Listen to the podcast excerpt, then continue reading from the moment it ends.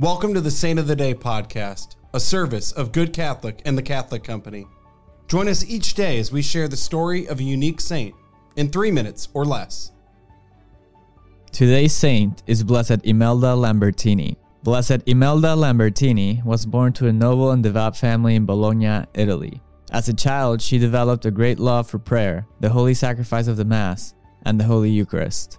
She spent much of her time in the Dominican monastery praying with the nuns, and at 9 years of age requested to enter there as a postulant. Her parents and the nuns allowed her to enter. However, in that era, children her age were not permitted to receive Holy Communion. Imelda repeatedly pleaded to receive communion, but each time she was denied. Nevertheless, she developed a close relationship with Jesus in the Blessed Sacrament. When the Feast of the Ascension approached, Imelda begged to make her first Holy Communion on this feast. Again, she was denied.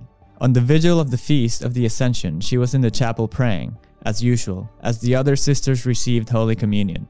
Afterwards, a glowing host was seen suspended in the air above the child. The priest understood this as a sign that the child should be permitted to receive, and he ministered the Holy Eucharist to her.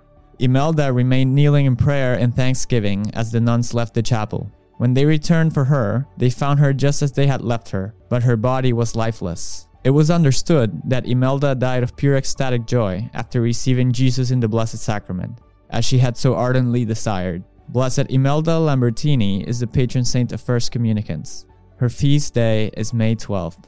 Say a prayer for all those children who have recently made or will make their first communion. Blessed Imelda Lambertini, pray for us. Thank you for tuning in. This is a Good Catholic podcast. If you like what you heard, check us out at goodcatholic.com and make sure to subscribe.